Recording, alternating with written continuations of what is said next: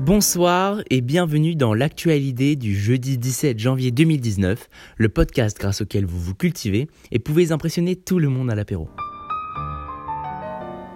Aujourd'hui, on va revenir intégralement sur le grand débat national.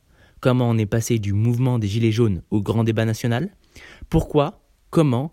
Et où et quand il se déroulera? Surtout, quelles sont les critiques et les attentes des Français à ce sujet? Et on parlera pour finir de la lettre du président Macron aux Français.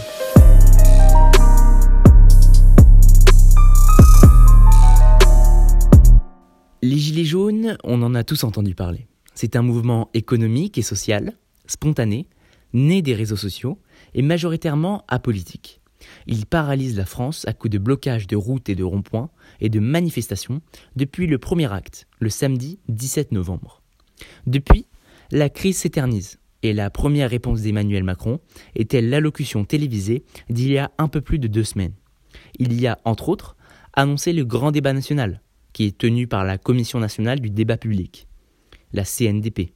Mais qu'est-ce que la CNDP Eh bien, c'est une autorité administrative, en principe indépendante, et qui est saisie des projets d'intérêt nationaux ou des projets à fort enjeu socio-économique. Son rôle est d'inclure le public à ces projets. Sa présidente est Chantal Joanneau.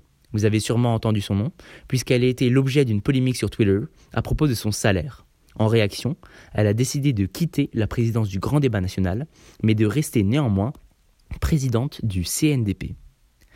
Pour ce qui est du débat, il a déjà commencé, puisque depuis le mois de décembre, les Français ont été invités à remplir des cahiers de doléances dans leur mairie. Une première synthèse a été faite par une vingtaine de préfets, synthèse qui a été envoyée au gouvernement. Les premières idées qui se dégagent dénoncent principalement la rémunération des hauts fonctionnaires et des élus, puis le statut des autoroutes, puis la fiscalité, puis la vitesse sur les routes nationales, ou encore l'immigration. La deuxième phase a ouvert il y a deux jours et se terminera à la mi-mars.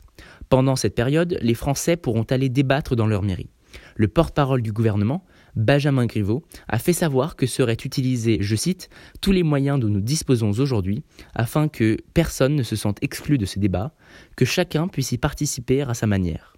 Pourtant, la suite, on ne la connaît que très peu mais Chantal Joanneau a promis que les résultats seraient synthétisés dans un rapport qui servira de base aux décisions du gouvernement. Les communes volontaires feront toutes remonter les contributions à des garants chargés de les synthétiser pour en faire des propositions concrètes au plan national. C'était l'explication de France 24. Dans ce débat, quatre grands thèmes ont été retenus. La transition écologique, la fiscalité et la dépense publique, la démocratie et l'organisation de l'État et des services publics.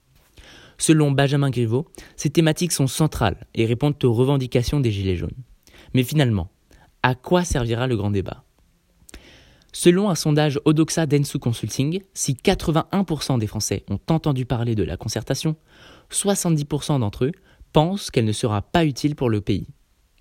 Pour l'État, elle doit surtout servir d'exutoire à la colère des manifestants et fournir une issue politique à la crise grave des Gilets jaunes.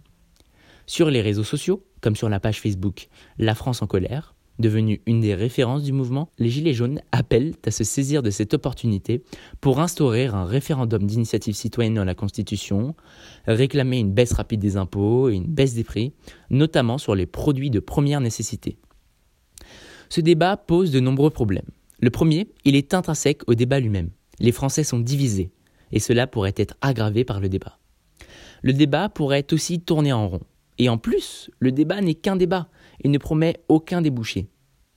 Ensuite, choisir les mairies n'est peut-être pas judicieux, parce que s'il y a des mairies dans toutes les villes, certains membres de l'exécutif craignent que la consultation soit influencée et soit l'occasion pour les maires de démarrer leur campagne des municipales de mars 2020. Il ne faut pas oublier qu'il y a des tensions entre Macron et les maires de France, à qui il a retiré des recettes fiscales avec sa taxe d'habitation. Il faut également rappeler que les maires n'ont aucune obligation institutionnelle à tenir le débat.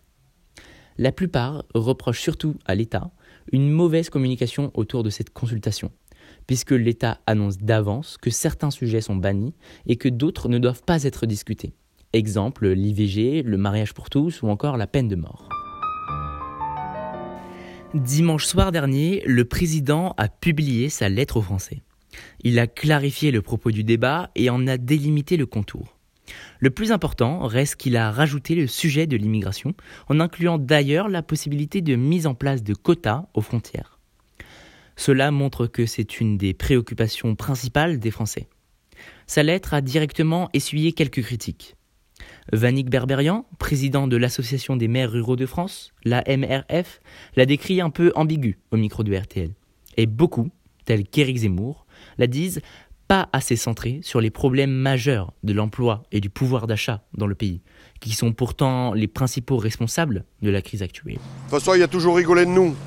Bah, qui continue, hein, on verra qui est-ce qui gagnera. Hein. C'est l'histoire du lièvre et de la tortue, ça. Nous, on n'est pas pressés, on va y arriver. Hein. Tout doucement, mais on y arrivera. Il ne veut pas revenir sur l'ISF, il veut revenir sur rien. Est-ce qu'il parle des retraites, est-ce qu'il parle des, petits salaires, il ne parle de rien, non? C'est de l'enfumage. C'était des Gilets jaunes de Somain, dans les Hauts-de-France, au micro d'Agence France Presse. Voilà, voici où en est le grand débat national pour l'heure. Merci d'avoir écouté ce podcast. Vous êtes maintenant au fait de cet événement politique. Si vous appréciez mon travail, n'oubliez pas de le récompenser en me notant sur l'application. Sachez que vous pouvez aussi participer au développement de la chaîne en la partageant à vos amis et à votre famille.